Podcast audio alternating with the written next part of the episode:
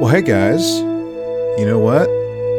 We just got done kind of sort of experiencing episode six of Star Trek Picard, and we're going to talk about it because that's what we do on the show. We talk about Star Trek Picard, we talk about Star Trek. I mean, it's a thing that we do. And I mean, right, Eric? I mean, that's that's what we do. That's a thing that we do. It absolutely is. We talk about Star Trek. I'm ready to talk about this episode. Are you Definitely ready. Are you ready to engage? I am ready to engage. Okay, we should probably make it so then. Let's make it so. Are you ready to boldly go? Let's open up that impossible box. Oh boy, I, I I love the Rubik's cube with like a little the green uh, toy shol- soldier coming out. That was that was great. Don't you just want to smash it to get the prize inside? I do. It's like a box pinata. I love it. I wonder if Yeah. I mean, can you put anything in there? Like, could I put like it, like a? it looked like it. I mean, can I put like you know like a credit card that I don't want to use and like forget how to open the thing? You could probably just cut the credit card up if you don't want to use it. I mean, there's that too. I mean, why do you have to be so, you know, rational about that? That's what I do. A- apparently, apparently, it's what you do. I'm the logical one here. I am not. I'm the one. Which, anyway.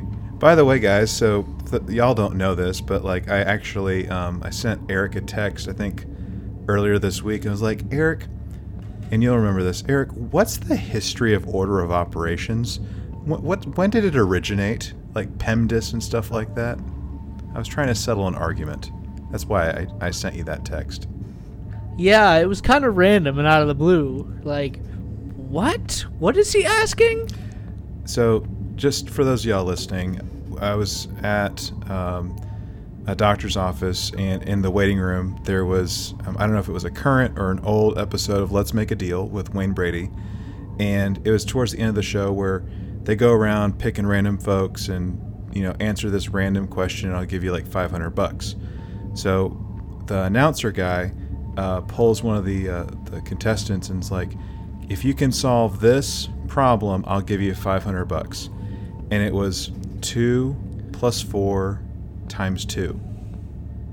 And I have family that are they're watching this. It's ten. And I and, 10. and the guy said 10. Yeah, right? So the guy said 10 and like my family's like, "That's wrong. He's dead wrong. Why would they give him $500?" I'm like, "What was the question?"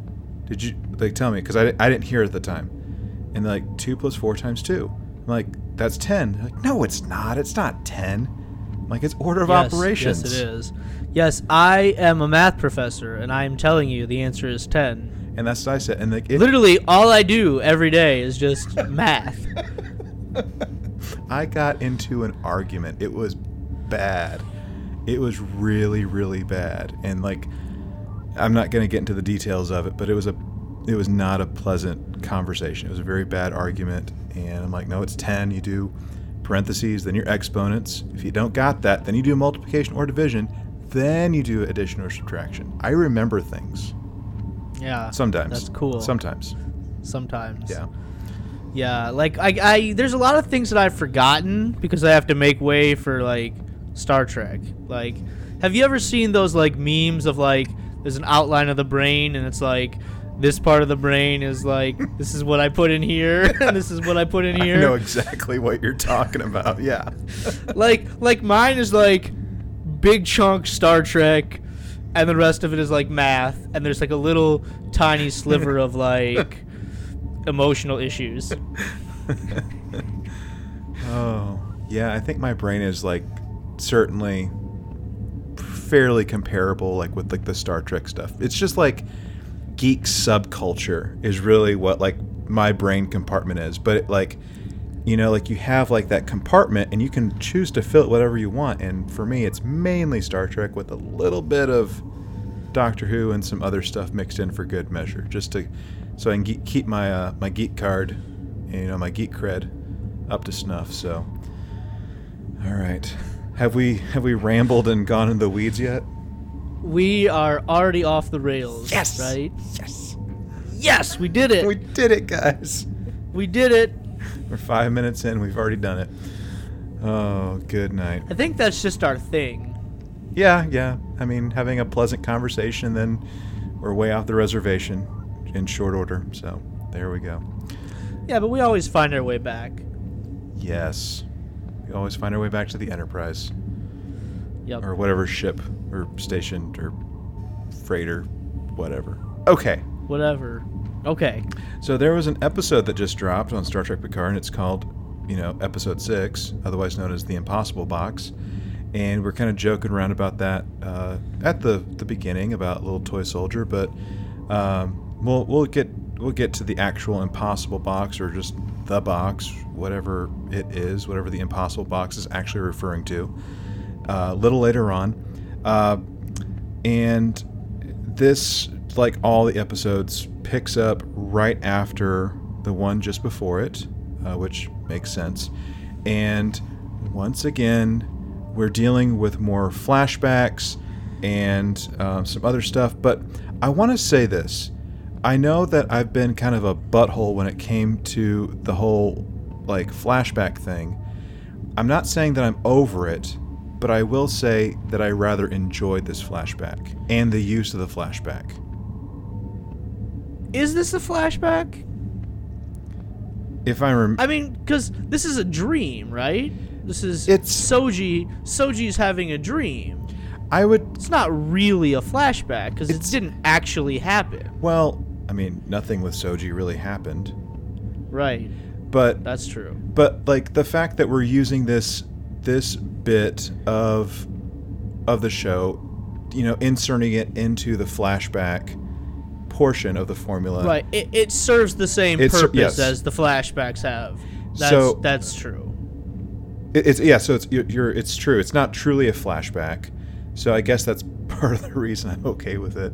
Um, No, I'm actually okay with this too because it wasn't just okay, this is the flashback and then we go to the rest of the story. This was something that continued to have meaning throughout the whole episode. yes. And that was referred to and was included along with the plot. Yeah, it wasn't just a one and done kind of thing like we've been seeing with these these other episodes. And for me, that's been a very refreshing thing, like with this episode in particular.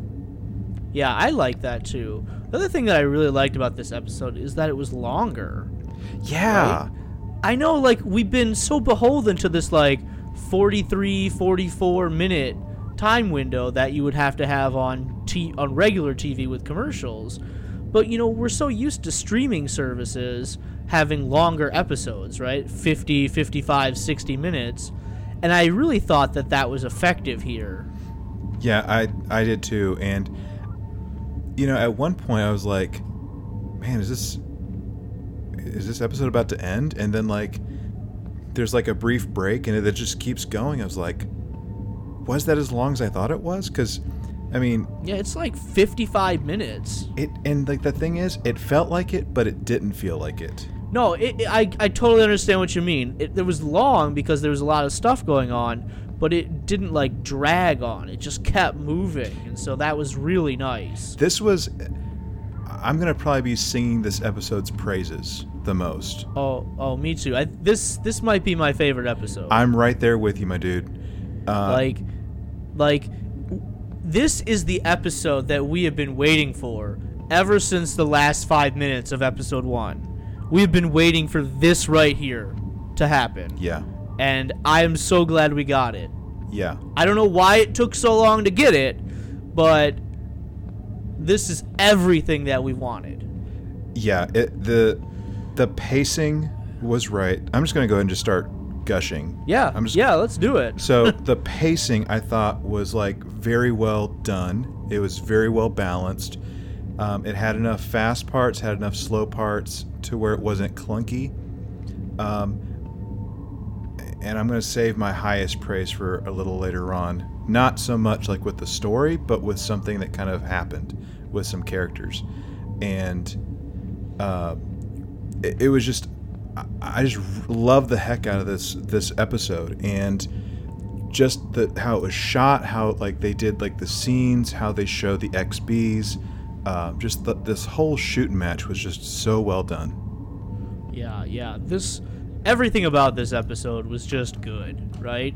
Just good entertainment, good pacing, good shooting, good camera work. Mhm. Like everything about this episode just worked for me. Yeah. So let's. If you guys can't tell, listening, we like this episode a lot.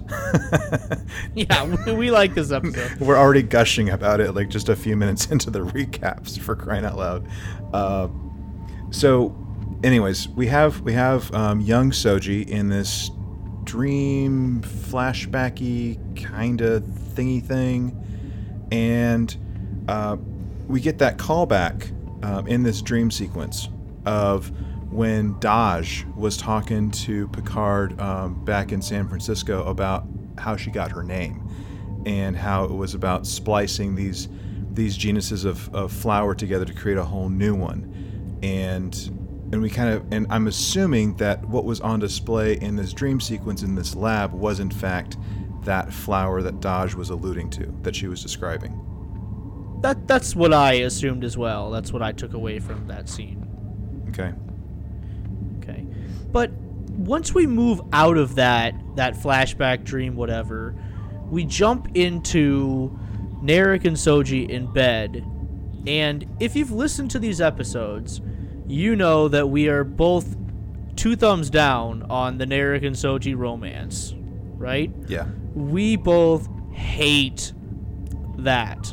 We are not shipping. We are not shipping it. no no the only ship that i'm shipping is going to be the enterprise Yeah. So, um, I still I think it was a little weird. That this is the one thing about this episode that I I don't particularly like is that the last time we saw Soji and Narek two episodes ago, she basically told him off, right? yeah She said, "Screw you, get out of here. I don't want anything more to do with you." But then now we see them opening up this episode in bed together. yeah again. got a little cuddle time a little pillow talk going on Yeah, and and listen, this was absolutely their best interaction, right? Their interactions have been terrible so far, and I actually enjoyed their interactions in this episode, but I just thought it was odd after the way she essentially just told him to go screw himself. Yeah. Yeah. I, I, I know what you're talking about, like with like with them doing like their little socks sliding down the hallway on the wax floors of the artifact. I mean, you know, like what are you trying to do, man? Like, are you, you know, like why are you so interested in me? Like, go screw yourself. And yeah, like next thing you know, you know, we get it. We got a break from him last episode, right? Was it last episode? Yeah, that was my favorite thing about last Yeah. episode is that they weren't they weren't in it. Yeah, and and and hands down, like that. That was one of the things that I was gonna that I was stopping myself from saying was this episode. I th- I thought was the best back and forth with uh, Narek or whatever his real name actually is at, Yeah, that, at any given time. That was just well done, especially when we get into like the little blindfold like trust walk thing later on. Did you did you did your Austin Powers stuff come back in this episode or was that all gone? There was um, a little hint of Austin Powers, but for the most part, um, yeah, I think they got their mojo back. Sweet. Or what is it? Groovy? Yeah. I don't know what I don't know what. Yeah, baby. Austin Powers. Yeah, baby. Okay. I, I've seen Austin Powers once. The first one once. Should we do an Austin Powers um, episode of Engage? No. I don't know. The listeners might want it, Eric. Well, they might. I'd have to actually watch it. That might be fun if we did it and I didn't watch it, and we could try and talk about it. Yeah, remember that when that one thing happens? Yeah. That was good. yeah, man. Let's do it. Next week on Engage. We're taking a break from Picard. Who needs to watch Picard? Forget that. Okay. We're not actually going to do that. We're not gonna do that. No. Unless we do. So it was interesting, um, like, cause we have this open with the, the the dream, and then we have this pillow talk between Narek and Soji, and I'm thinking, okay, now we're gonna cut to the theme music, but we don't, right? This like cold open teaser, whatever you want to call it, went on for like nine minutes, Oh yes. right? Maybe the longest like teaser in Star Trek history. I don't know. This is long before we get to the the opening credits. I mean, it was like. I mean, in all honesty, this episode, like in terms of like the cold opener, up until the titles going, the title sequence going off, was up there with probably like one of the first episodes of Star Trek Discovery. To be completely honest with you, in terms of the the time. yeah, does Discovery have long cold opens? I can't even remember. Well, I know that with season one, episode one, it was very long, and I want to Okay. say maybe Isn't even that just isn't the cold open of Discovery episode one just Michael and uh, Georgiou walking in the desert? yeah. And then like I think, yeah, it's really that long. and then there's like something else that happens before they eventually get to like their little After Effects opening sequence, basically. Okay, well, that's. I could be wrong. I, could be exaggerating I- for all I know, but I like- it, it feels like- really long. I uh, I've seen Discovery. I don't. I haven't seen it enough to remember it as well as I remember some of these other things. Okay. right? But I've got to tell you, this stuff with Picard here in the teaser, cold opening, whatever you want to call it, Mhm. pure gold. Just pure, pure gold. This is amazing. and we're we we're gonna definitely take some time and talk about. I mean, we're gonna talk about the whole thing, but like these Picard moments, like because he's finally facing his past in a very real, uh, visceral way. Yeah, like he's he. What did he says? He says we're going to the Borg cube, and the last time I was there, it was not voluntary. Yeah, right? And then he's like, then he says, uh, uh, um, Jurati says to him, "Well, maybe the Borg have changed," and he's like, "Changed? Are you kidding me?" Like they destroy whole worlds and whole systems in just hours. The Borg can't change; they metastasize.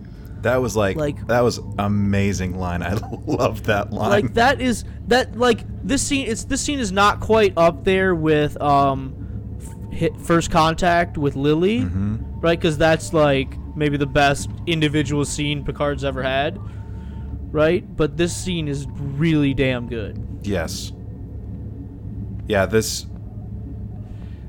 and then like I love how like they kind of downplay the stuff that happened with Jurati even at the end of the last episode. Like we know that she killed Maddox, spoilers, but the crew doesn't. And she just Yeah. plays it off so cool and like no big deal and all that stuff and you know, kind of wondering like if she's going to crack. Now, it's at this, if I'm not mistaken, Eric, it's at this point where we're kind of, you know, trying to figure out like what to do and stuff that she's kind of talking about like, well, just ask them to come in. I might be getting a scene ahead. no no we have to talk about when after he says the borg don't change they metastasize how he retreats to chateau picard hmm in the holodeck and he he brings up some information on the computer and they do that old scene of Locutus. Okay, yeah. And they, Sorry, I was getting they, ahead. Yeah, it's fine. They they cut it. You can see it from one side and then see it from the other side, and they slowly move them together, where the the face of Locutus moves on to the face of Picard here, hmm right? And then he he puts his hand on his head, hmm on, covering his eye. What? Oh my god! I think I got goosebumps I, watching that. I know. I did. That was that was some brilliant filmmaking right Yes. Yes. there. Wow, the way it's this camera slowly panned and those two scenes came together. Mm-hmm. Woo-hoo. Come that on, was somebody. Good stuff. Come on. That was good. St- that's good stuff right there. Yeah. That is just genius filmmaking. Yeah, and, and and it's it's at the same part too, where he goes back to Chateau Picard on the on his holodeck office thing that he also sees Hugh, like he's going back and forth seeing these these images of like Hugh from I, Borg and and stuff from like 20 years prior, and I think he also sees an image of like new Hugh, like Yeah, he does, like the like the reformed Hugh, that's now the the director of the the reclamation project. So, uh, and like kind of piquing his interest, like, oh, Hugh's there, Hugh's involved in this thing. That's kind of cool. And then and you can see in his mind he knows that's his way in. Yeah, and and they have to get in as much as he doesn't want to get in, and. God, like I feel like we're gonna be like spastic going all over this because I think we like this episode so dang much. Oh yeah, yeah, uh huh. I feel like I haven't been this excited about some Star Trek in a long time. uh, yeah, yeah, definitely. So, Okay. And then then now we get the we get the opening and then we come to the I believe the scene on the bridge. yeah. So, yeah, I was getting things out of place. Sorry, guys, but um but like they're trying to figure out how to get on to to this thing. And we could probably there's there's a lot of I feel like there's like some intercutting between the bridge and the artifact for a little bit. Um, would you agree? Yeah, I think so. So we we're we're trying to figure out how we can get on the artifact, and they don't like they're saying like this can't happen, and you know we're trying to figure out how to get on, and Raffi more or less reaches out to um, a captain friend of hers from whenever she was serving in Starfleet, and Jurati's over there kind of just saying, well, just ask him to come on board or to be able to board, and I want to talk about Jurati for a second with just something that I was observing. I don't know if you picked up on on what I might have seen, Eric, but there was like this this type of like mental break. I don't want to call it a mental break. It was more of like a malfunction in how I experienced Jurati with what was going on with kind of this whole dialogue of trying to get on the Borg cube. Did you see that at all or notice that at all? I'm actually not quite understanding what you're trying to say here. when they were when okay so they're all at the on the bridge at the La Sirena Right, and and Jurati says, I think we should just like say, hey, I'm a scientist and I have a reason that I want to get on. mm-hmm. and And Picard is like, no, we just have to be perfectly honest because if the Romulans don't recognize me immediately, the Borg certainly will because they never forget. and then Jurati is saying well just ask them if you can come on board and there's some more dialogue going on and there's like this I, I God, like this maniacal something that's going on on her face and in her her body language and it just looks looks like she's about to just explode I, I didn't notice this. I'll have to go back and watch it again to pay attention to that. Yeah it just it just it like- seemed it seemed more mechanical in nature like like kind of like. Are you when- still are you, are you still are you trying to convince me that you think she's a synthetic? i'm really not trying to i i, I honest right? to god i'm have not You've convi- have you convinced yourself of it though? I have not no Okay. i'm just i mean i i get It's a possibility. I'm not dismissing it. I get paid to pay attention to people's body language all day, every day. So, okay, all right. so I Fair enough. it just might be Fair it enough. just might be something that um, I I just notice and pay attention to. So, um, it could just be me just seeing something that's not actually there, for all I know. Uh, but anyway, I'll, I'll have to go back and look at it myself. And if I'm if I'm going crazy or if I'm just losing it, then we'll just dismiss that entirely. Okay, So Okay, so uh, so I'm curious. yeah. They bring in Raffi, and Raffi's the person who's got some connection that's gonna get them credentials to get on the artifact. Do you really believe that Picard has burned every single bridge, and that no one there's no one he could call Not at all. to get this done for him? Not I don't all. believe that either. I absolutely believe somebody out there in Starfleet, in the Federation, would be willing to help Picard get on this. Oh yeah, hundred percent. And Hundred percent. I mean, he was he was an admiral f- for, gosh, like, uh, uh, quite a while, quite Yeah, a while. I, I feel I feel like the reason they had um, Raffi do this is because otherwise she would have had nothing to do this episode. yeah, because the, she wouldn't e- plot demanded she- it. She wouldn't e- she wouldn't even have been in this episode unless they had her do this, hmm right? And so it was like, oh, we need something for her to do. I was I was getting a little excited about this part with Raffi.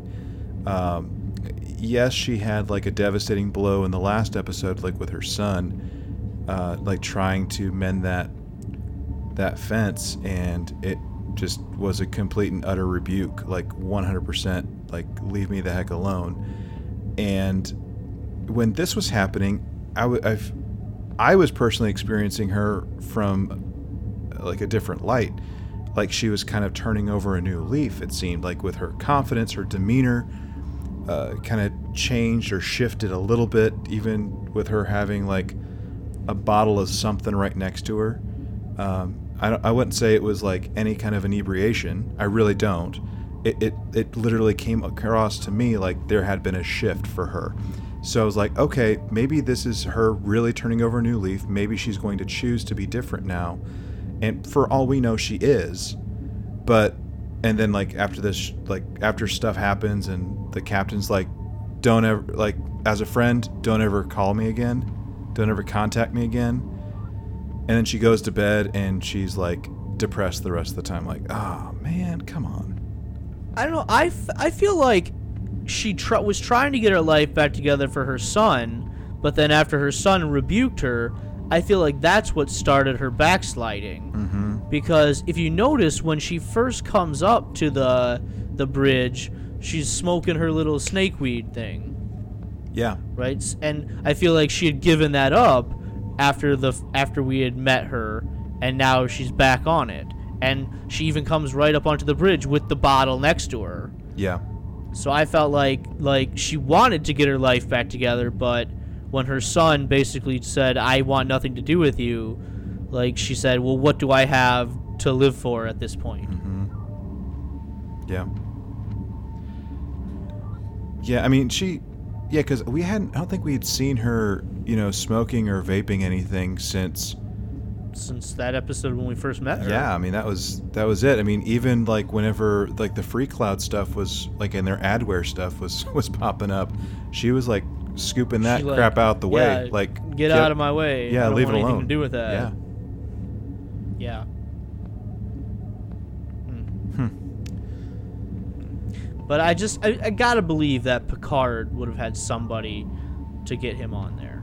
Sure. I mean, even. I mean, we don't know anything about, and I know they're not going to do it, but we know that that Geordi, for crying out loud, was in charge of Utopia Planitia, and that they were like stupid close. And even if they did have a disagreement, they'd still be okay in the end. So, Right, with him, with him being potentially a commander or a captain by now, I don't know, captain of engineering or something. You know, I I would like to think that he could have at least reached out to Geordi. You Yeah, know? and that could have been a way to get Geordi into this, right? Yeah. We keep trying to figure out ways to bring back old people, right? That could have been a way to get him in here. yeah, I mean, like the person in charge of like the fleet, like literally building the fleet. Building the fleet, yeah. I mean, he could have like certainly pulled some strings. I mean, Jor- Sure. Geordi could have even potentially been a commodore by now and really been able to have the cr- the credibility to have this diplomatic, you know, mission authorization type stuff in the same way that this random captain did. Yeah, this random captain. We don't even know who she is. We see she's got the four pips, so she's a captain. Yep. And she's wearing command red, so definitely a captain. Yep, definitely a captain. But she basically says, "Do me a favor, don't ever call me again." Like, and I do think I do think that scene was funny. How she said, "Listen, we're gonna be there in three hours anyway. It's gonna be humiliating if we just show up." it's like if I just like was like texted you like, "Hey, I'm gonna be at your house in 30 minutes." that's nice. I'm at the bookstore an hour away. yeah. yeah. It's like, oh, okay. Well, then I'm like, well, just tell me what the code combination is, and I'll just come in. We don't we don't have one. Okay. Just hop the fence and break the window, and you can go in. All right. Some people might consider that a crime, like But if- crossing the neutral zone. But if I give you permission, Okay. see, you can See? you can break my stuff. I'll send you the bill later. Oh, oh, ooh. Oh, good night. All right, so do we do we want to keep talking about the La Sirena, or do we want to talk about the good old Borg cube and the stuff on the cube? Let's get on to the artifact. All right, all right, guys, buckle up. Here we go. So Yeah, let's do we it. We find out that there is authorization granted, and we, we're reaching out to the artifact, um, and they recognize the credentials. They're like, "Yeah, cool, come on in," but only one person, and it's only Picard that's allowed to come in. And immediately, we we see that there's this this triggering, there's this reaction from this trauma. Like, there's certainly a PTSD moment that Picard is certainly having to face knowing that he is now going about to board beam into a very specific part of the artifact alone elnor can't come with him and he finally beams aboard and it's like desolate and yeah, there's no one around. it is yeah no one around and i gotta say dude whenever i saw this like the beaming in part and like ever since you know the the park rides operator from earlier in the, the season was given the spiel if your button turns green run i thought this would have been a perfect opportunity for a borg to go and try and reborgify picard i thought that was going to happen You thought they were gonna beam him into like a bad section of the yeah cube. they were going to beam him into where- like a where he wasn't hostile to- some hostile part of the cube Yeah, that's interesting because like when that when that guy given the security briefing, he said, "If your badge flashes green, just start running. Drop everything you're doing and run and don't look back." And I thought for sure when he said that, at some point during this show, we would see somebody's badge turn green and they would just have to start running. But we haven't seen that yet. So that's interesting. This could have been a moment like that. and it almost kind of sort of happened It all it seemed like that was what was happening. yes and so he's he's wandering around trying to figure out where the devil to go. Uh, and there's this very narrow bridge that and like with like a one or two step kind of thing that he stumbles. And we see Yeah. like an arm thing go for him. Yeah, but we see like first we see he looks down and it like the camera like zooms down and goes through the different levels and then turns up and like close up of this Borg's face like in one of his regeneration cells. Like really cool shot. Really cool shot. And that was so that particular shot with that that um, Borg that you were just talking about in the alcove. Uh, there was so much speculation about that like singular shot, like that millisecond of a shot. People legit thought that that was like a recast of Patrick Stewart as Locutus. Like you see that in the trailer, and people are like, "Oh wait, Right, yeah, we did see that in the trailer. Yeah. like is that Locutus? Like are they doing like a, a, a modified Locutus again? And just knowing that it was just some random Borg, just some random something or another, just chilling, regenerating type of thing, and then. I love the suspense at this part. I loved how they sh- I loved how they shot everything, man. Yeah, yeah. The the cinematography of this, the lighting, it was just so created such an atmosphere and it just really put you right into that cube with Picard and you're disoriented and you don't know what's going on and you're seeing these flashes in his mind and he's just confused and looking around and then somebody grabs him and you're like, "Ah, what's happening?" Exactly. Right. And he's like, "Let go of me! Let go of me!" Ah! Really good stuff. I I really I I I really love this right here. And and not that what I'm about to say doesn't diminish Patrick Stewart at all, but the way that he reacted to this just came off even more genuine than his portrayal of Picard already is. Like the oh, way Oh, yeah, yeah. the way he portrayed the visceral reaction to what was going on was so brilliantly done. It was just really good acting. Really good acting. Yeah, oh yeah. Really good acting from Patrick Stewart just throughout this entire episode. Like Oh yeah. I really just believed every single word he said. And with such conviction. Yeah, he is really shining. Like, it, it- he's just like really, really shining in in these more recent episodes, but especially this one. Oh yeah, especially this episode. Yes. So, so yeah, and then you want to take it from here and what happens next? Well, then then we hear the voice from off and he says when he's saying, "Let go of me, don't hold me." And we hear the voice from off in the corner. He's like, "They just don't want you to fall." and it's this really reassuring voice and out of the shadows steps Hugh and he says, "I didn't believe it was you until I just saw you right here." Mm-hmm. And Patrick Stu- and Picard says, "It's so great to see a friendly face."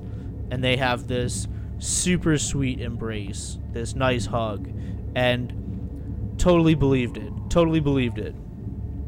That these two characters would share this embrace right here. Yeah, yeah, and and Hugh starts to ask about like, what the heck are you doing here, or why are you here, and like what's going on, like start trying to fi- just understand the situation at hand, despite being the director, of course, and kind of asking about this this random young woman and what's going on with her and um, th- I don't know why I like this so much.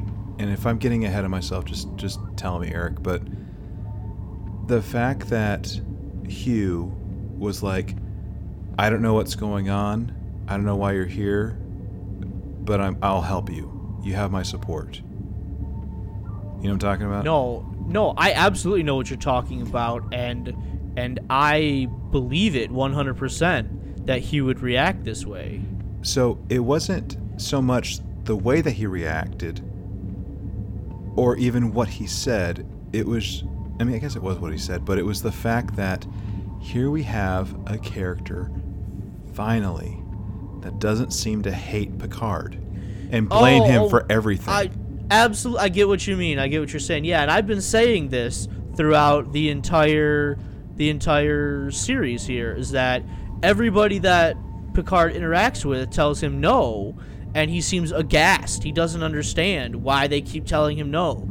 First Admiral Clancy, then it was Raffi at first, and then right, it was Elnor, and last week it was 7 of 9 at first. And he finally started to get it last week. You're right. But now here it is, right? Somebody is finally saying yes to him right away. And yes, no hesitation, I'm going to do it. An unequivocal yes. Unequivocal yes, whatever you want. Yep. Okay, yeah, absolutely.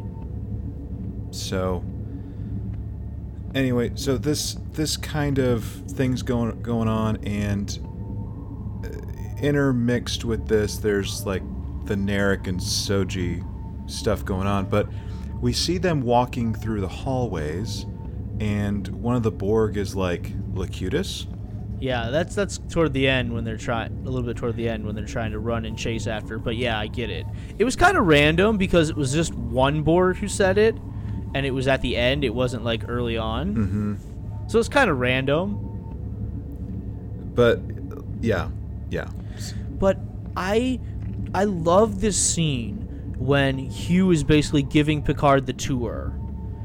and they get to like a, a sick bay for lack of a better word right and he's like what is going on here what are you doing he says this is where we bring people to deal with the trauma of de-assimilation right? Mm-hmm. Where they can help them just put things back together. And getting a name just giving them names is the first step. Mm-hmm. It's like I have an identity now, and that was like the first thing that I needed, right? That as Hugh, right? I was given the name Hugh, and that was the first thing that helped me reassert my humanity. And I thought that was a really touching moment from that Hugh said that. I liked. Yes, I, I I agree with that 100%. And the the scene, like when they're going through that, you know, that sick bay of sorts, that you know, therapy, PT, whatever place, is there's this younger man. Um, he looks like he's kind of got like an Asian type of descent about him, and just seeing like there's like tears welling up in his eye, like his Right one when re- he he he turns and looks in the mirror and mm-hmm. sees himself, yeah, And they're- like tearing up. tears of gratitude is is how it presents itself. And yeah like that that whole thing was well done. And even like listening to the ready room like when they were talking about the prosthetics piece uh like aspect of like what they were doing they're like it was important that we make sure that they didn't come across as frankenstein's monster for all of these i mean it happens Yeah, that's an interesting that's an interesting statement and I I'm yeah, I'm right there with that. It is important that we see these people as sympathetic characters and not just grotesque creatures. yeah Right. And I think there's that really poignant moment in this. Really we we have seen Picard and his utter hatred for the Borg. His just pure and utter hatred. Right? We saw in First Contact, he's like if you encounter any crew members that have been assimilated, ju- don't hesitate. Just shoot them right? And there's that scene where they're running away, and there's the crew member who's lying on the ground, and he's reaching out. He's like, Captain! And he shoots him. And then, of course, the scene in the holodeck where he's got the Tommy gun and he's just going off on them. Mm-hmm. And then, even earlier in this episode, where he's like, the Borg don't change, they metastasize. But then there's that moment here where he says, wow, you're really showing what the Borg are underneath all this. And they're victims. Yeah yeah And it's like this is a poignant moment. Is is he turning the corner? Is his hatred of the Borg starting to just change? Is he starting to move away from that after all this time? It, it sure seems like it. I mean, that's for dang sure. I mean, up to this point, we've seen the Borg as the big bad enemy. Like they come in, they do their thing, they they try and take over ships and planets and systems and yada yada yada.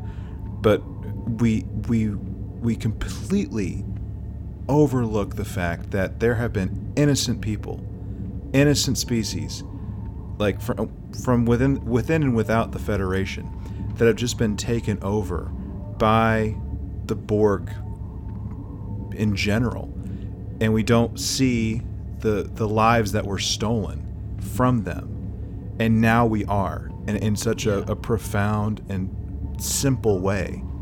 Right. Yeah. And it, it is. It's just really good stuff. I mean, to just to to show the Borg, hey, these are victims. Like these people don't have a choice, and and then Hugh said Hugh even says something to that effect. He's like, he's like.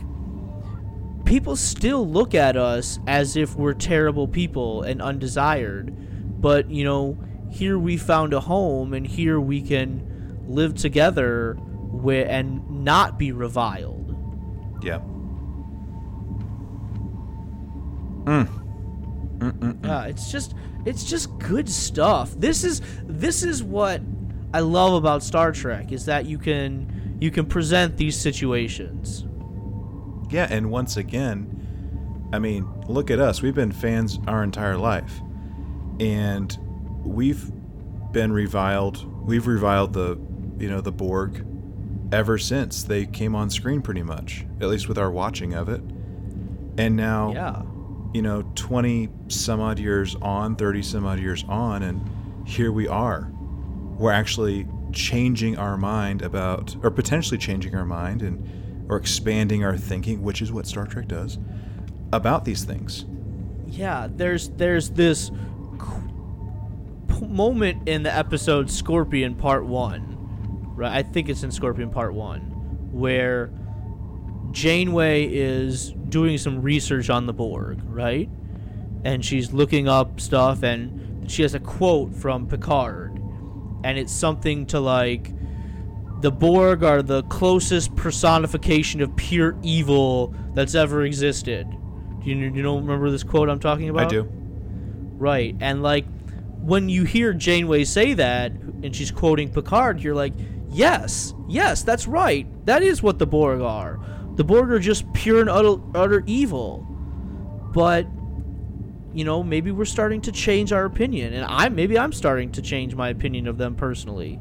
Yeah. I mean, if I don't know if it's a it's a, if it's an appropriate comparison, Eric, but I mean, we look at Kirk, Kirk and the Klingons. I mean, they were like big bad enemies for all, all of ne- all of the original series, up through Yeah. the movies, especially with what happens in the movies with Right. with the Klingons and his son. And it's not, and we were kind of talking about this too, like a little bit about the undiscovered country and like how that was kind of that was like a turning point for That was the Kirk. turning point, yeah. for yeah. Kirk. Yep. And this could very well be Picard's own undiscovered country, so to speak. Right, there's that moment where Kirk says, in like he's doing like a captain's log or something. Maybe it's his personal log, and he says, "I'll never trust Klingons. Every, everything they've done to me, I'll never trust them." But then you see throughout this movie, he eventually does change his mind, Mm-hmm. right? And maybe this is maybe this is Picard's moment like that, and I think that's a really interesting character development. Absolutely. And I'm so happy, at least right now I am. I'm so happy Right. that that that um, Patrick Stewart said like we're not going to do what we've done before. You know, like why, that if if we're going to do that, why do it? So the fact Yeah. that he he had the mandate in the writers room that we are going to do something different and this is that something different is just fantastic. Oh yeah, yeah. Why, if you're just gonna make, you know, season eight of of the next generation, why bother, right? Right. After all this time, you have to have some kind of new and fresh take on this character and the universe. I mean, I'd be okay with a season 8 of next gen, but yeah, totally. I think my point is valid though. Hundred percent, totally. Right. It's totally valid. I yeah, and I get. I know exactly what you're talking about, and so it's from here that we kind of start to get like a split. We got like a little bit of a fork in the road, if I'm not, if I'm tracking right, in terms of like what's going on with with uh, Picard and Hugh, and now what's kind of going on with uh, Narek and Soji. So do you want to divert and talk about Narek and Soji for a little bit, and then kind of come back on the yeah, other side and of that then fork? and then and then they'll meet they'll meet back up. Yeah. So, like two sides of the pond, and then we'll meet on the other side. yep. Okay. So Narek is doing his young, dashing spy routine, and he um, he has his meeting. Still, uh, Cersei Lannister is still on the Borg cube here, right? Yeah, but she's still She she toned it down a little bit in this, but still some Cersei Lannister vibes here. She's but she's in the red keep though. I mean, she's just chilling there.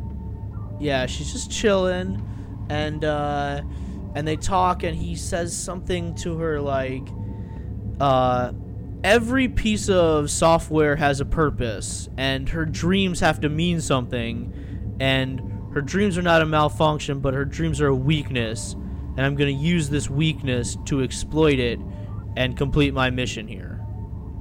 Mm-hmm. And I think that's an interesting thing to say. and how like she f- I can't talk. How Narek flat out says like, you know, you need to be more patient, sister. And uh, and then like we see this like Rubik's cube, you know, pinata thing or whatever it is, like Yeah. do a little party trick. Box, right? I'm assuming that's it this is the impossible box. I'm assuming. Yeah, it, it, I mean, unless unless the artifact is the impossible box. Yeah, I was thinking the the whole cube could be the impossible box. Yeah.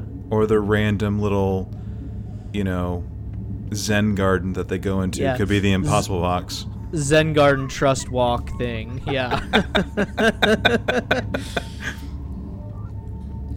no, but like we see Narek, he's like, okay, I I've been putting all this time and effort in, and I don't think she trusts me anymore, and I've been pushing her, and I need to do a f- one final push.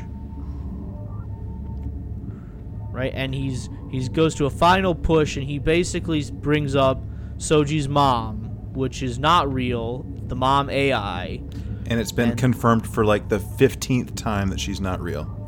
Right. Okay. Like the mom AI, and and he brings up, listen, every call to your mom only lasts 90 seconds or six, 70 seconds. 70 seconds, yeah. 70 seconds. And Soji's like, that's not true. And then so Soji goes back to her room, and she like tries to stay awake. Like she like stabs her hand as she's talking to her mom because the mom AI is trying to put her to sleep. Did you think that she was going to go berserk there for a second? I did. I thought right there she was gonna like go off at that moment, but nope. The mom AI shut her down. It shut her down. It shut her down. But then when she wakes up, she finally realizes like, whoa, this did put me to sleep. What's going on? And this is where she goes berserk.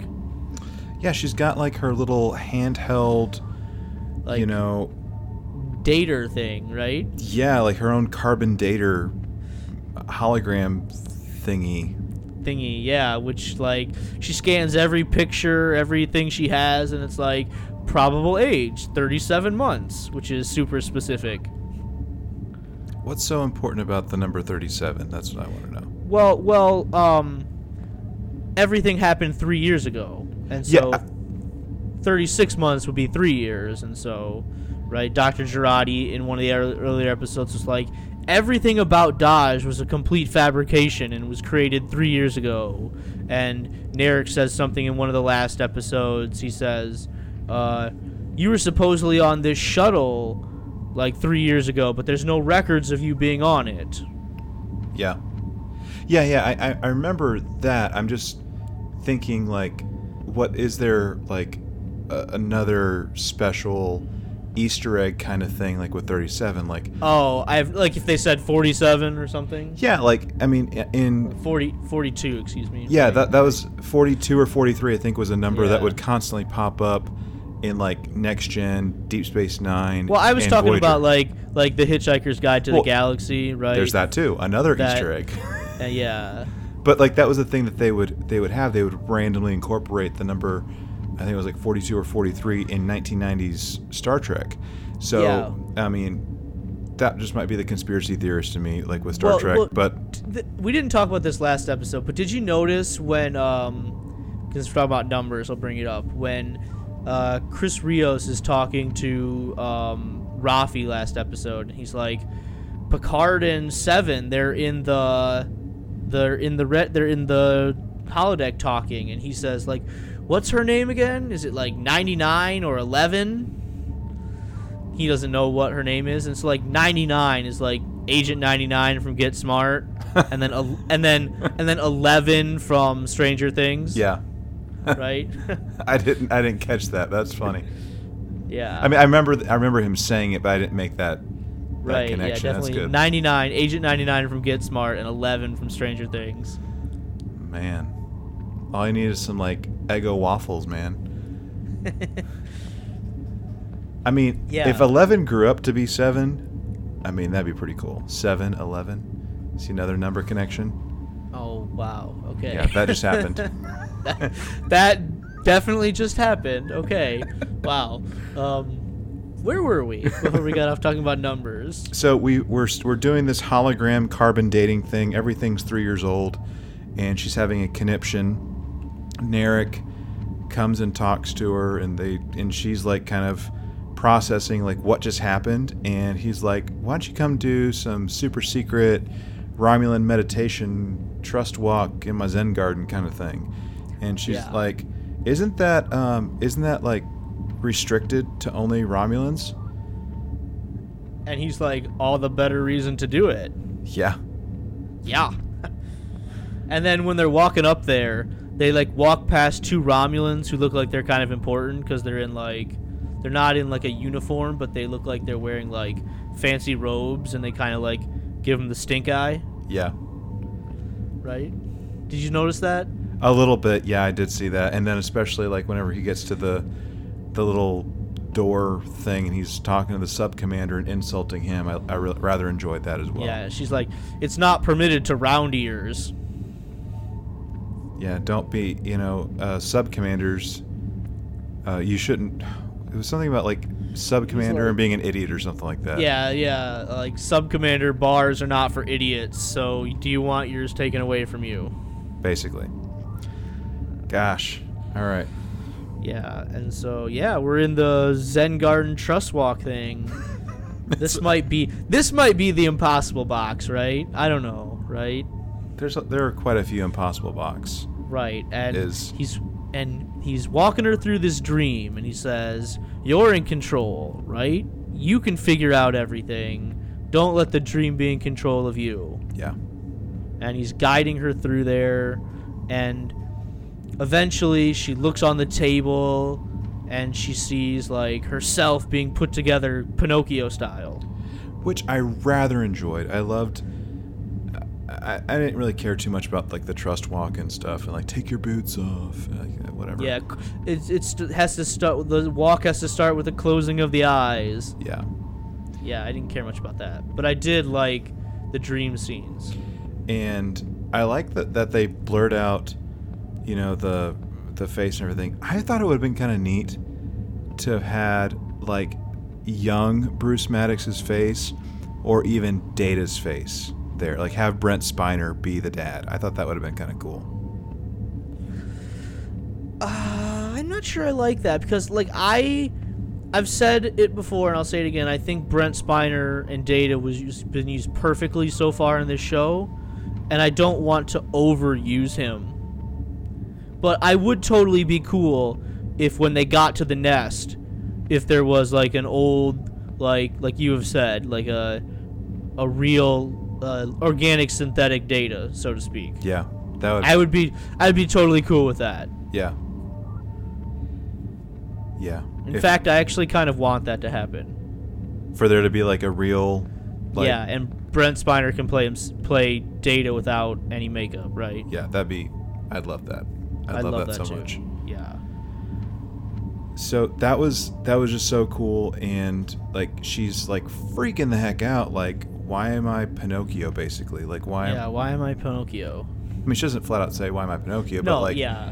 but like she's like just having this moment of like utter confusion and she's distraught uh, all at the same time and it was just done so well um, in that in that scene and i liked seeing the wood the wooden puppet that was that was just pretty cool Yeah, that was just a neat. I mean, you're the you're the psychology person, right? But to see a person as like, oh, I'm not real. I'm being put together. This is an interesting like way to look into their psyche. I think. yeah Right? And you could probably explain that better than I can. yeah the collective unconscious and you know the stuff that the stuff that you is like all dirty smelly nasty. You can't even see it. Like you're so you can't see it. You're so unaware of it that if you were to look at it it would freak you the heck out. That's going into freud territory. I don't really want to go into that. But but yeah i mean that's that's a real thing with like the unconscious. And like the stuff Yeah, that's there you don't the way- you don't want to way- see it. The way it can manifest itself. absolutely. Right? And and the abstract forms it can take because some of these ideas your mind can't comprehend them, so it just has to put something together. Mm-hmm. Something to have the most basic representation of what it actually is, or Right, could be, or could be. Not even what it is, but what it could be. Mm-hmm. And then she's freaking out, Soji is. And what does it all mean? What does it all mean? She's crying. And Narek comes up to her and says, It's okay. It's okay because you're not real. You were never real. Yeah, we just broke up.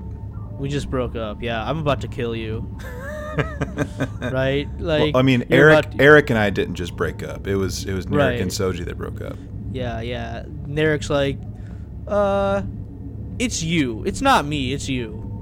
And in fact, Right. because it's you so much, I'm going to um, do some Rubik's cube action, and uh, I'm gonna, you know, let go of some thalaron radiation. I mean, What was Red- that Thetaron? Thetaron No. was green. I know I was being, I was trying to be funny. It didn't work. Okay. I well, well, it could have. It could. You don't know. I mean, that's But- Romulan technology, right? It looked like it. It totally looked like it to me. It to- but minus yeah, the the red, of course. right. Like, think. Talk about this. Wouldn't it have been better to put like a bomb inside of that, or whatever they used to blow up Dahj, right? Like the acid spit or whatever. Yeah. What was that? Isn't that what it was that blew up Dahj? Like some acid spit? Because she like blew up right away. Well, I and I, just feel like this radiation was like not the way to go here if you were really serious. Well, I think it was more the disruptor rifle that they were using, and like the acid got on it, and it it made the rifle go into some kind of like overload. That in turn was the thing that truly killed Dahj more so than the acid. At least that's Okay. that's kind of how I was seeing it play out, kind of. All right, because um, this the same guy at the in the episode when they the siege on Chateau Picard, he did the same thing. He like was able to like disintegrate himself. Yeah. basically blow himself up. So I feel like there probably would have been a more effective way to do this. Okay. Well, I don't know. That's just nitpicking. Like we know we don't want Soji to die, right? So the plot demands that she survives. yeah, and and then she starts, you know, being a Wreck It Ralph and busting up the floor and going through the cube, and it's kind of at this point that the storylines kind of converge or reconverge, I guess. Right? Yeah, yeah. They converge. They converge for the first time. They don't reconverge. Well, um, yeah, okay, yeah, they converge for like for real, for real. Right. And and so now we're in a chase. Hi. Like, oh hi. yeah. yeah, we're in this chase, and Picard is like to Hugh, "You have to. We have to find her right now." And she's he's like, "This can't be right. She's moving too fast. Oh my God, she's activated." but was she actually activated though? I mean, I mean, partially, right? We know that was was Dahj full. When did Dahj fully activate? When do you feel? Was it on the roof or was it in her apartment?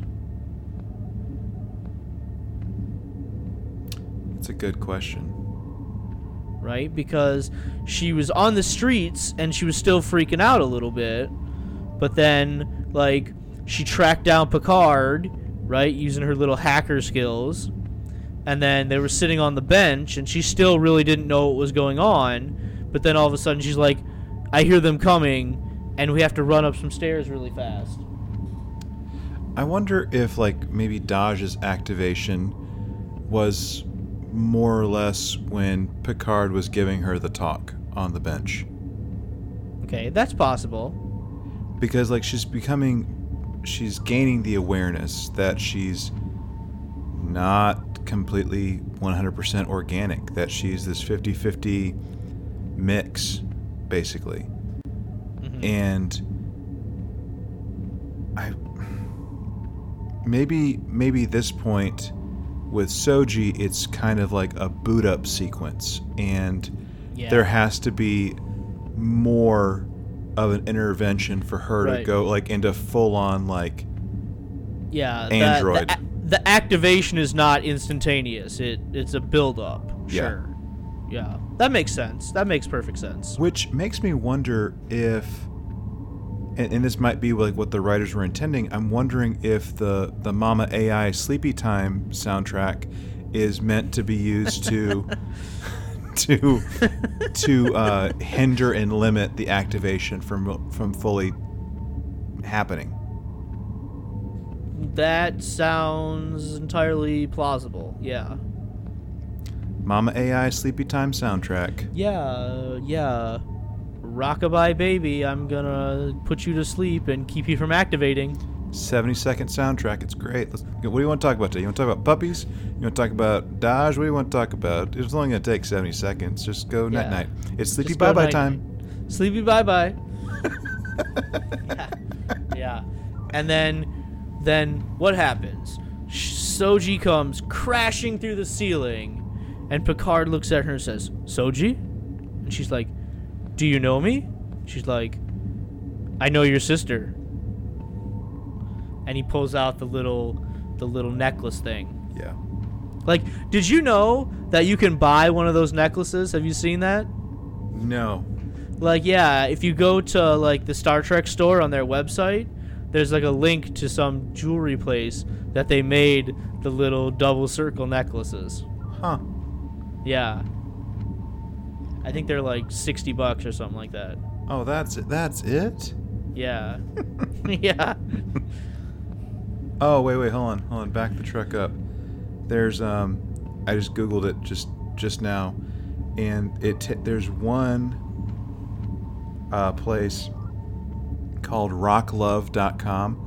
For 95 bucks, you can get this necklace. Oh, okay. All right. Maybe I was wrong about the maybe I was wrong about the 60. It could be somewhere else. You got like, you know, one of those Wikibuy things or something. Right, but I think this is like the official replica necklace Yeah. that I'm talking about. Because I feel like I saw it on the Star Trek store. Like the official Star Trek store. Well, it might it might be. Maybe it's just a discount through the Star Trek shop. Okay, maybe. Yeah. Perhaps I don't know. I'll have to look into it. But that's I mean, that's cool. And then then what are we doing? Card says, "Hey, Hugh, get us out of here." And we run down this corridor, and uh, we enter the Queen cell. And they both recognize it instantly, even though they've not been there, which I thought was kind of neat. Yeah. Little little again unconscious kind of suppressed memory kind of thingy thing going on. yeah, thingy thing. And um, he opens up this this I forget what it's called. I'm drawing a blank on it, but I recognized it instantly. This super transporter thing. Was and I the- knew I the I knew Sikarians? yeah the Sikarians, but Yeah. the device has a name. I can't remember the name right offhand, but I recognized Sikarians and this device instantly. Did you recognize this, or did you have to think about it? I had to honestly think about it because, yeah, I can't remember. I, I, I've maybe seen that was from like season, I think one or two of Voyager, if I'm not It mistaken. was from season one of Voyager, where they meet this like hedonistic race who they just like to like have a good time. And I feel like that's a a season Oh. one trope, a season one trope of Star Trek, right? There's a lot of Next Generation episodes where you have a hedonistic society. That was the one with like the the administrator who sounded kind of French. He had like some circle hair braid things. Yes, he did, right? And, And he was kind of like- he was kind of having a thing for Janeway. Yes, that was like it was kind of a little budding romance. I want to say that was like around season. That was season one, episode three or four. It was Voyager. really early on. It was one of the first five episodes, I think. okay. So yeah, right? like And it's coming be- back to me a little bit. because like because Harry Kim gets on this transporter pad with somebody, and he's like, "How far away are we?" And they're like, 40,000 light years." Like what? Yeah. Yeah, Yeah. and uh, and then they're like, "We need to get this technology because we can like be home." Yeah. And so it was one of those like early early episode like, "Hey, maybe we can have some hope of getting home," and then like Tuvok of all people tries to steal the technology. Right. Yeah. And I thought that was just kind of a nice callback to Voyager, right? I know we had the Seven of Nine E chip last week, but it makes sense that the Borg would have acquired this technology because they came from the Delta Quadrant. Oh yeah. Oh yeah. And this was episode uh, ten. Oh, okay. Episode right. ten of, of season one of Voyager. Yeah, so about halfway through, halfway Yeah. through. But an early Voyager episode. Very, yeah, very early. Very early. Yeah. So, uh, and and like the rest of this is just like drama build up of like, uh, we got to go here, but there's like some other stuff like going on, and it's just like try we're trying to get off off the cube. We're trying to get off the artifact at this point, and uh, we see Elnor eventually just kind of show up to tr- to protect Picard, despite Picard saying, "You need to stay out of this, dude." Right. And um Yeah, it's a little unbelievable that he could just transport immediately right to that location, Yeah, right? Especially if that's supposed to be like a super secret place on the artifact. but I'm wondering, and this might just be headcanon or something, but I'm I'm curious if they had like one of those extra little button things that they were using last week to be able Oh. to to be able to have like a a Emer- special uh, emergency transport them out of there if they needed to. yeah like their own special VPN beam out point. Yeah, maybe, maybe. But um what did you think about Elnor deciding to stay behind? Like I thought that was kind of unnecessary. I feel like they probably could have just shut it down and Elnor could have went with him. That, yeah, that was dumb. Like, uh, that, that didn't make any sense to me. Like, okay, seriously, you are swearing your sword, your protection, your loyalty, your whatever to Picard. Your whole purpose on this show, at this point that we know of, is to protect the old man. And you're not going to go with him through this door thing? Like, you could literally walk through. Yeah. With him. And I I know I, I guess the idea is that Hugh says, "Well, it'll take a few minutes to shut down and re-hide this room and if we don't hold them off in time, the people will just be able to follow Picard through the doorway." And I guess that's the reason. But why why couldn't Elnor have just gone through and Hugh shut the thing down? I mean, Hugh's Yeah. the director. Yeah, but if if I mean if you want to get into previews, it looks like uh, even though Hugh is the director, he's going to be in some serious trouble next week, Yeah. right? If if you believe the previews. No. No. I mean, everything everything's a lie. Right. I mean, the previews are not necessarily meant to tell the truth. They're meant to get you interested in watching the episode. Mm-hmm. And we'll probably be watching it. I got a, I got Oh. a hunch. I got a hunch we'll be watching this one, right? yeah. Uh-huh. Wow. What a good episode. Oh, man. What a good episode. I mean, I said at the top, I'll say it again. This is everything we've been waiting for since the last five minutes of the pilot episode, right? Yep. Right when we heard Jurati say, Yeah, they're made in pairs. Oh, there's another one. Cut to the scene. Here's Soji, pan out, Borg cube. Right? Mm-hmm. Ever since those two scenes, right? Ever since those, this is what we've been wanting to see. And I'm just like, why did it take us six episodes to get here? Could we have gotten to this place any quicker? Because this is what we wanted. I mean, hands down, we could have totally gotten here at least two episodes sooner. At least two episodes sooner. and I mean, the it was intentional with with the creatives that they were going to do this in a much slower pace. They wanted to, one, they wanted to be different from Discovery. They want to have that slower, more thoughtful pace to it, but But Yeah, it was like- too it was too slow. uh, it was it was too slow in this regard. Like, yes, we understand that you need to like kind of introduce the characters, but do you really have to do do it one episode at a time? Right. Yeah. Like I feel like we could have doubled some up, some, doubled some people up here. Well, I mean, like, I mean, in all honesty, we did that with Raffi and Rios. Yeah. Uh huh. Yeah. Did we need an entire episode to introduce Elnor? No. No. No, we didn't. no, we didn't. No. By the way, that that's the only episode of the Ready Room that I've watched so far. The one with Wil Wheaton and Evan Evagora, right? Okay. And that was after last week's episode. Not even after the episode that introduced Elnor. Yeah. And like Wil Wheaton, I know he's got to be professional and everything during these interviews, but he was like gushing over Elnor, and it was like, really? you, you did you see that one? I did. I watched all Yeah. of them. Yeah. Yeah, it was like you're gushing over Elnor. I know, I know. You know, you've got to be professional and do these interviews, and so maybe it's not real. But it was like, really? I think Really? par- I think part of the gushing was the fact that Evan was being so gracious to Will, because Okay. Evan was like, "Yeah, I grew up watching you," type yeah, of thing. Yeah. Okay, that's probably true. I mean, that's probably part of it. It's pro- it might not be the whole thing, but Yeah. I think that certainly contributed to how kind and you know how giving Will Wil Wheaton was towards um, Evan in that particular interview on the Ready Room. So, uh, by the way, for those that are listening, if you don't know this, because I know this kind of uh, caught Eric a little off guard as well, it did. Yeah. um, on CBS All Access in the Picard show menu, basically, if you scroll down um, on your TV, even on the app, it should be on there in the same organization. There's um, there's a show that is within it. It's called The Ready Room, and Wil Wheaton uh, played uh, Wesley Crusher on Next Gen.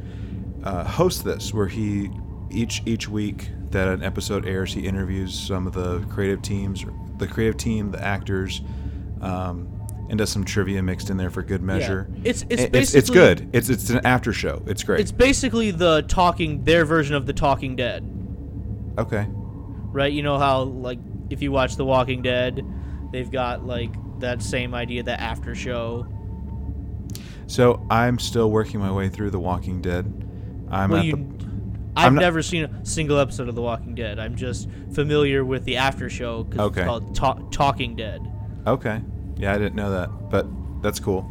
Yeah. But yeah, I mean, like, it's fun and like you get a little extra stuff. And this week was a little extra spoilery uh, with with what Wil Wheaton goes over in the Ready Room. So uh, I guess watch this week's with caution. He spoilery. He's spoiling next week's episode. No, just like maybe some future story points in a way. Oh, okay. I see. I want no spoilers at all, but like, and I've said this like, I don't know when these characters are coming back. Like, I didn't know when Seven of Nine was coming back. I didn't know when Hugh was coming back. Right. I don't know if Seven of Nine is gonna come back again. I don't want to know. Right. I want to be surprised. I want to enjoy it as it's happening.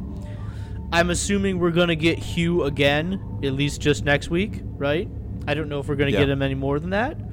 Um, but the previews are telling us that next week is when we're gonna get Will and Deanna Riker, Woo! Come on, somebody. right? And like, I had no idea when they were gonna show up. Uh, this seems kind of late to bring them in, but I also kind of like that they're coming in late because this is supposed to be about Picard and not the Enterprise crew yeah. right? And so I don't know how much we're gonna get Will Riker, if like we're gonna get him at the end of an episode, like we have with some of these other characters, and then the next episode will really be the episode that he's on, Yeah. right? I don't know how that's gonna work. I don't want to know, but I am excited to see um, what Will Riker and Deanna Riker are gonna bring to this story. I just I hope s- I hope it's more than just them talking. I just the thing that I want to see, and this is just this would be total fan service, but I I really want to see in a flashback. If we're gonna get if we're gonna do flashbacks, this would make me really happy with a flashback. I want to see Riker, I want to see Will, and I want to see Deanna on the Titan, and I want to see him wearing his captain pips for more than 30 seconds is what I want to do. If we well, can get he, he wore his captain pips for a whole episode. I mean, like, okay, yes, he did. In Best of Both Worlds for one, he did. But I'm Part saying, two, like, yep. but like, No, I, the- I at- I know what you're saying. I know exactly what you're saying. if if he was, I mean, the books don't really count as like alpha canon or anything. They're more beta and Charlie canon at this point. But in the books, he's he ends up becoming an admiral, and he could very well be a retired admiral for all I know. In this, for all we know. Well, I mean, I, he's I would, also. I would love. a- what, what's that? I know it's like uh, future alternate timeline, but he becomes an admiral in All Good Things, Yeah. right? In the future scenes. Yeah, the yeah the future alternate, like you were saying, yeah. But I, I think it would be so cool to see him, um, you know, being on the bridge of the Titan, answering a hail from Admiral Picard, or something like that. That'd be to- total fan service. But No, I just, yeah, I, I would love that. I just I'd watch that. I want to I just want to see him in his Captain Pips on the Titan. That's all I want. If we're gonna get a, if we're gonna do flashbacks, I just want to see that. Yeah, that'd be that'd be nice. Yeah. Yeah. All right, Eric. Well, we have. Um, I think we've done a pretty decent job reviewing this, and um, it's that time of the show where we kind of give this episode a little grade rating, a, a number rating, whatever you will. So, um, let me just. Go, I always, I always pick on you and have you go first. So let me just go ahead and knock knock it out. For me, this is probably gonna be like my most gracious one to date. I'm gonna go with a nine and a half on this one. That's really high. You're Like- darn right it is. Like, um, how many episodes do you think in the 700 or so Star Trek episodes of all time do you think you've given that high of a rating to? And I know that's putting you on the spot. Darn right it is. Um, Like, like 50, 100, less. How many episodes do you think you've given a nine and a half to? Because that is really lofty. I don't know, man. I it I I feel like eight is a little low for me, and I know that I gave. Actually, I take it back. I do take it back, and it's not because of you. Um, I gave episode one a nine and a quarter. Yeah. So- I remember that. So I would actually I will change it, and I will say that this is actually closer to a nine nine and a quarter for me. Okay. Okay. I, I, I wasn't. My question wasn't to But- make you make you change your rating. I'm just really curious. Like, if you're giving this a nine and a half, you're saying this is one of the greatest Star Trek episodes of all time. I don't. I mean, I mean, right? maybe I, I don't know. May, uh, I don't know if I'd say that. Maybe it's maybe it's just more enjoyment. I'm not thinking of like greatest of all time. I would have to Yeah, be. but you understand what I'm saying? by that? 100%. Yeah, I totally get what you're saying. Right. Okay. But like I but like if I if I did think about like 9 ratings, like uh, like a 9 and higher, it's probably like in that like maybe 50 to 100 shows or yeah. episodes. Yeah. Yeah. Out of the 700 or so. Yeah. Sure. Um, I think if you've listened to me on the podcast, you know that um, what you leave behind, I think, is the greatest Star Trek episode of all time. That's a perfect ten in every way. Um, I think Timeless by Voyager is a ten, perfect ten.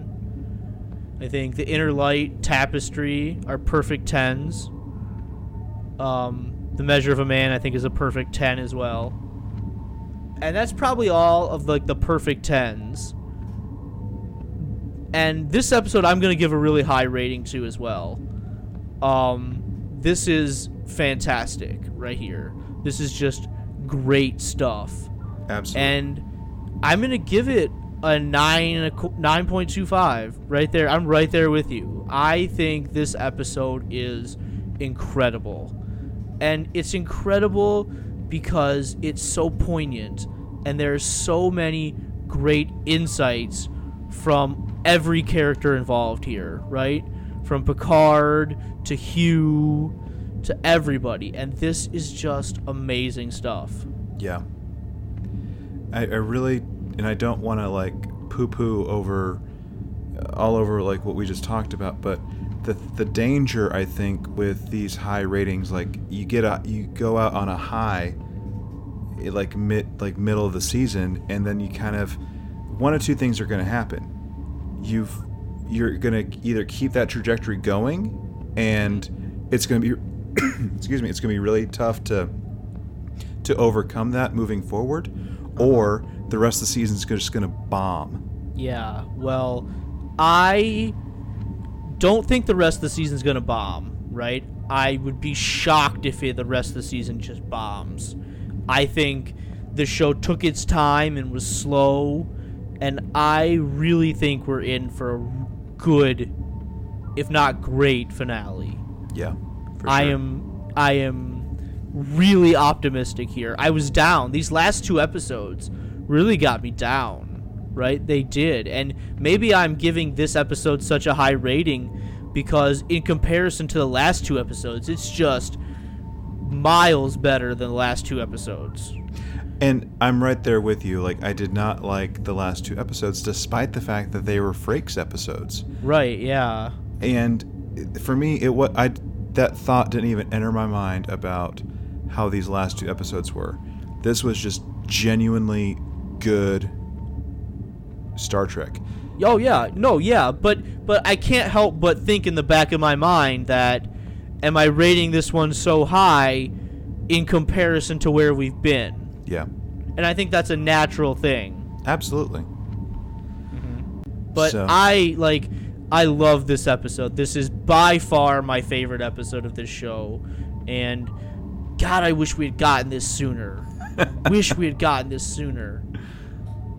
Well, we have we got four more episodes for this first season, and uh, I don't want to spoil anything, but um, just like looking at IMDb, they already have episode one of uh, season two already slated for January 2021. So Has I know I know the show's been renewed for season 2, It but we don't have a we don't have a release date. we don't, and they're supposed to start uh, filming sometime in March. So here pretty oh. quick. Oh wow, cuz we don't even have a release date for season 3 of Discovery yet. No, and they just finished wrapping season three production like fairly recently. So if I'm a betting man, season three of Discovery is probably going to premiere sometime in the summer, late Well- spring, early well- summer. Well, I don't even think it's going to take that long cuz I think that they probably want to keep the momentum from this show, and I would guess that we get a month at most from when this show ends to when Discovery starts. That'd be that'd be really cool. Right? So we're looking at like the end of April, maybe the beginning of May, Perhaps, yeah, right? yeah. So we'll see. We'll see. All right, Eric. Well, that's that's it for today with um, us talking about uh, episode six, the Impossible Box. Wow. Wow, that was it. That was good. Good stuff. Good stuff. Thanks for having me back. Yeah, this is a great discussion. This is probably one of, not that we don't have great discussions, but this was honestly probably one of our best discussions as far as I'm concerned. Oh yeah, I definitely think so. So, all it right, helps it helps when there's good stuff to talk about, True, ain't that the truth? right? it's like it's like when you're cooking, right? You can cook better if you have better ingredients. Or have ingredients at all. Right. Or have ingredients at all. Yep. You know, it's it's hard to make banana bread without bananas. Just saying. that is true. So now I want banana bread. All right, guys. Well, um, thank you guys for engaging with us today. Uh, remember that uh, these Engage episodes uh, come out um, each week on Sunday while uh, the original run is going out. So uh, next time we'll be talking about season seven, or not, not season seven, episode seven. It'd be great if we had seven seasons. Episode seven of Star Trek Picard, where we will. Um, hopefully be getting more than 30 seconds of a of a sneak peek with the the Rikers. So, um, as always, if you would love to you know connect with us and tell us what your thoughts on this uh, this show is, what uh, this episode is about, you know, kind of your reactions to it. You can do that. Connect with us on social media, um, all at TRTV Pod on all the things Instagram, Twitter, Facebook. We have a page and a group, and we would love to connect with you there. Uh, we do our best to release regular updates um, in those locations. But of course, if you'd like to share your thoughts and your opinions and um, just kind of how you're enjoying the show, perhaps, like either our show or, or the Picard show. You can do that by opening hailing frequencies and entering coordinates trtvpod at gmail.com.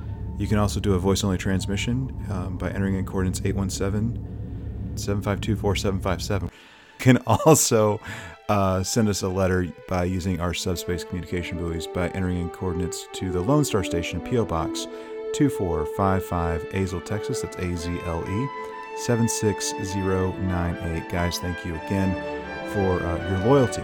Thank you for uh, checking out the box, um, the Impossible Box, with us. And uh, we'll see you next time. And as always, may you boldly go and make it so.